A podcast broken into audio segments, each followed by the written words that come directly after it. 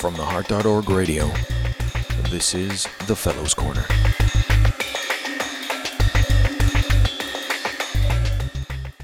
My name is Dr. Eran Gorodeski. I'm a cardiology fellow at the Cleveland Clinic and also a moderator at theheart.org. Um, I'm here with Dr. Valentin Fuster in uh, the ACC Chicago 2008. Uh, Dr. Fuster is the director of the Heart Center at Mount Sinai uh, in New York, as well as the former president of the American Heart Association and uh, World Heart, Heart Federation. Um, Dr. Fuster, thank you very much for joining us. Thank you. Uh, the topic of our conversation today is going to be about the transition from being a fellow to getting a job in the real world, which is what many of us are interested in. Um, I've had the opportunity to attend a couple of your lectures, and I've heard you say that we shouldn't choose a career based on what's hot, but we should choose a career based on what is best for us, what fits us best. And that's important advice, but how do we know what fits us best? Well, I think that uh, you have to think about what your talents are, what, what, what, what really you are good at. And many times we cannot tell by, your, by ourselves. Um, for example, I was told by a mentor that I had, uh, I, don't want to be, uh, you know, but basically that I had, I was very creative and it would be a complete disaster in my life if I, if I didn't push my individuality into research and development and creativity and so forth. And I didn't have any idea if I was creative or not, but he certainly pushed me to go into research. And then he also told me that I love patients and therefore I should do both. And I follow my advisor absolutely blindly. Now, if I had to discover myself, probably I would have not known either of those two. But I was told by somebody who knew me, somebody who I respected, and I, I follow exactly the advice. And what I'm trying to tell you is many times we are not good judges of ourselves. But the people around us who observe us can say, you know, you are good on this and you are good on that. And you don't necessarily have to go through a whole training program. Because the first choice you have to make is I'm going to be a doctor seeing patients, I'm going to be a pure investigator. I'm going to do both. I like private practice because I'm more independent and I don't have to go and report to all these academic guys. All of these are basic questions before you decide exactly whether you are going to be an electrophysiologist or you are going to be an interventionalist.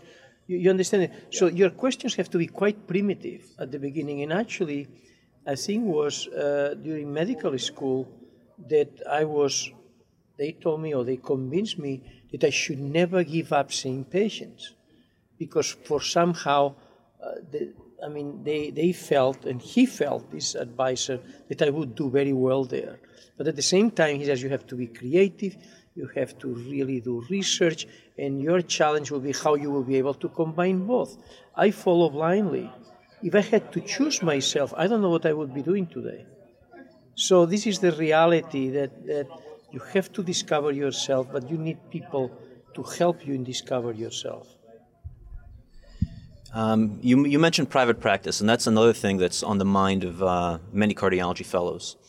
In your opinion, really, what is the fundamental difference between a career in academic medicine versus a career in private practice? Yeah, this is a fundamental difference, actually. Um, and the difference is that in private practice, you are your own. You are much, very much yourself. And all of us like this. In fact, I would have not been surprised that I would have been in private practice if he had not been told me all those things. Your mentor. Yeah, because you, you, you, you are yourself, you are in charge of yourself. In an academic setting, you are not. Uh, you depend from many aspects, institutional aspects, uh, of many rules and regulations that really are beyond what you have in your own practice. So I think this is a basic principle. It's not the concept you want to in private practice because you want to make money. This is this is stupid. I think this also fluctuates. Uh, so I think what is important is if you want to be yourself and really want to be the driver, private practice is much more suited to that. That if you want to be in an institution with all the academic settings and, and certainly with a lot of dependence from other people. So I think there is a great difference. And I'm not discussing here research versus no research. I'm discussing something that is much more primitive. And this is what I would advise all of you be primitive to start with. Don't go into the details of things because the details come later. It's much easier to choose. Once you decide to be in an academic world, once you decide to say, I want to be in an institution and I want to be creative, it's easier to choose the field you're going to be working on. What is very difficult is to make the first choice where you go. And I think I would encourage all of you to really ask for advice and to make these choices that I call primitive choices. That to me are the most important ones. Now, if you were a fellow to make a choice about going into academic medicine, in, prepare, in preparing for my talk with you today, um, I found an interesting quote um, by uh, Dr. Bano. He said, The transition from fellow to faculty is one of the most difficult hurdles on the path to a career as a clinical investigator. And that focus on the transition from being a fellow to a staff, and especially with investigation, what do you, what do you think that means, and why is that the, the biggest hurdle? It's a big jump. I mean, uh, when you, you, while you are a fellow, you are protected. You follow rules, and you take the boards. You do everything you have to do. At the moment that you get into a staff position, you have two issues. One, you are your own. You are not protected anymore. And at the same time, you are in an environment that you have to demonstrate that you are up to the standards. And this creates a, a, a degree of uneasiness, of uncertainty, and certainly is a very difficult move. But I think are these two aspects, and that is you lose that kind of patronizing that goes on during the fellowship. You always know you have somebody who tells you what to do and you do it, your rotations and everything. And uh, to the transition to a staff uh, is just uh, a big jump. Uh, you are not protected anymore. But this also applies if you go to private practice. So I don't think there's a much difference. The only difference is if you go, if you really get into an academic institution and you are supposed to perform to be an academician, you have that hurdle, you have to demonstrate it, you have to apply for grants, you have to succeed. But if you go to private practice, I suspect there is not so much of an unknown. You know who you are, you build up your practice, and it's quite different. So I think in an academic institution, uh, the, the, the, transition is much more difficult. Um, I imagine that as the director of the Heart Center, you've had a chance to interview many fellows for their first job. Um, and I'm wondering if you could give us the scoop about what are the, the do's and the don'ts in that initial negotiation process? Well, um, my first comment is you should always be sincere. Never go with hidden agendas. I will not say this, and I will ask more than what what I want because they will give. All of these things are absolutely negatives. Sooner or later, you pay a price for that, and that is you're being viewed. Maybe this is not the guy we want. So my first advice find yourself what you want and at the moment you go for the interview be very open. This is who i am. I have these unknowns. I don't know this this and that but i know what i want to do. And i would love to be working with you guys and and be very very sincere. This is absolutely critical. There is nothing that works for me when in the first five minutes I begin to see that there is something there that doesn't fit with sincerity. It turns me off completely.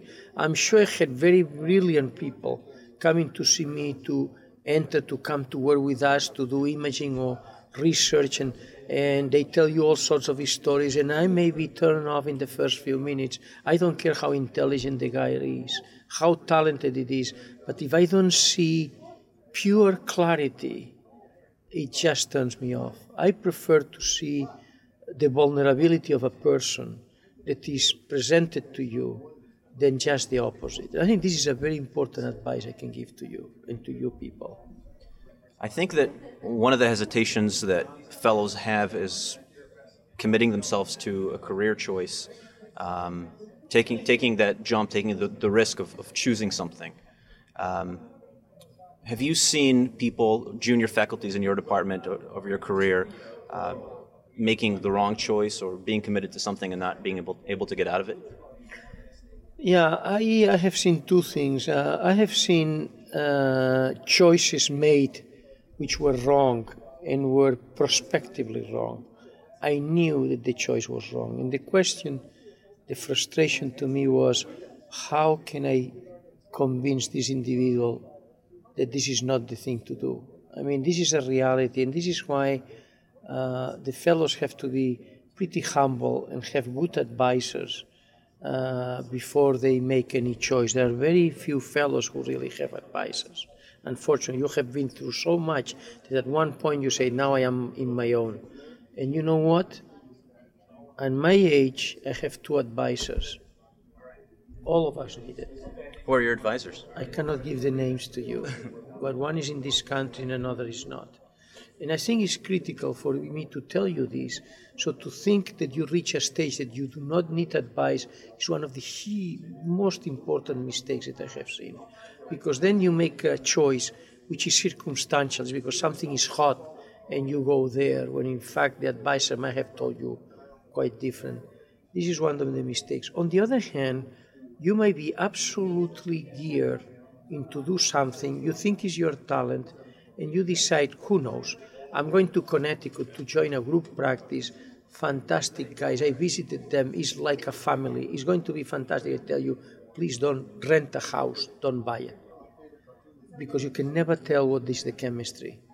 And is this a mistake? Absolutely not. This is a transition, and life is a constant transition, a constant transition. There is no such a thing that I remember in my 35 years of experience in the academic world that said, now is the key moment. Either I go this direction or this direction. It never happened. I'm still going, looking every day in what direction, because there's no such a thing. So we all go back and forth. We all make mistakes and then you have to just overcome the mistake and this makes you to be mature. So i don't i would i would say to you please don't go into this is my last opportunity to think about it. And if i do this this is what i'm going to do all my life forget it. This creates a neurotic feeling in many people in the third year of fellowship because they are all trembling. If i go there i cannot go there. I look if you are in that state jumping take intuitively whatever you are offered because then you will have a year or two to think about it and then to change your plans. I think this is a very important advice I can give to you. First, to have a mentor and not to jump into the ocean uh, blindly. And second, uh, if you decide to make a move, do it. And if it is a mistake, look, life, contrary what people think is long. I don't think it's short. And this is something I could advise you. With the financial constraints and the need for generating RVUs, etc., um, I've heard some very talented people say that it would be a good idea to pursue a, an interventional sort of career, whether in catheterization or, e, or EP, a career that generates a lot of RVUs, and therefore that would balance out the ability to do research uh, and to have more time to invest in, in something like that. What do you think about that approach? I think it's wrong because in 10 years from now will be the opposite.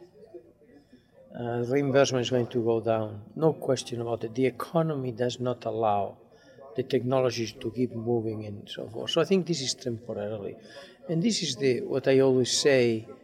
And you, I think you made that comment at the very beginning. Just invest in yourself. Don't invest into the environment because that comment you make, uh, you know, I have to see so many patients, and if I am now an investigator, will have time for research. In, in five, seven years will be a different ball game. And it's not that I'm trying to predict. I don't know what it's going to be, but you cannot follow this kind of an approach. And one of the advice that I could give, one of the advices I could give to you people is that if you see something hot in the environment, don't go just and talk to the guy who's in the hot environment and saying, Tell me what you think about it, because we'll tell you, fantastic, come in. It's so easy to misguide you. You have to go to guys who not necessarily are in that environment and just thought, uh, have uh, uh, to think about uh, whether that's a good thing to do or not. And these are very basic principles, you know, to have an open scope, to have good mentorship, and not to get into what is very hot from the very beginning, or even be advised by the people who are in that, because a few years later all change. I can give you the story of cardiovascular medicine in the last 30 years, and has been a constant change of what the priorities have been. You know, and I have been through all of this. So I think you have to be very uh, aware and be very humble, uh, try to play the risks, and accept that you may be wrong, but obviously you, the advisor is a key point, and the mentor is a key point here. Could, could you just give us a few final words about um, the Heart House program uh, that's going to be held later this year, and uh, what, what does that involve, and what is that going to offer uh, fellows? Well, it's a good. Um, is, is, is actually has been successful. Uh, this is what it's all about. We started every other year, then every once a year, now uh, one, twice every year. And now we are thinking with the college uh, to have all the fellows to go through uh, during the training program, particularly the, at the beginning of the training program. What this course is about is we, we try to uh, alert the fellow uh, through people who have been experienced in each particular field and to explain what this is all about. And at least the basic, I usually give the first lecture. And the first lecture is very is, is based into what I call uh, the four T's, which is you know time to reflect, which you, we and I, you and I are talking about now. Pause, think, prioritize, see Second, talent to discover, which is what we said, is that is try to discover what is your talent and try to invest in that. Uh, this is what I give in the first lecture. The third thing is very important, which is the T of transmitting positivity. You know, you cannot go around the world and constantly reacting to everything. You know, we all have an angel in our personality and a devil, and the circumstance make us to appear one way or the other how can we enhance in ourselves the positive part in transmitting this because it makes life completely different in the environment you live if you constantly transmit positivity, enthusiasm, optimism, and even in the difficult moments trying to overcome them. I think the way you work in your own society in this is extremely important. And the fourth comment is tutoring. You need a tutor. You need a tutor. You need a tutor. And not only that, you should tutor the people who are younger than you. So these four T's is the basis of this course.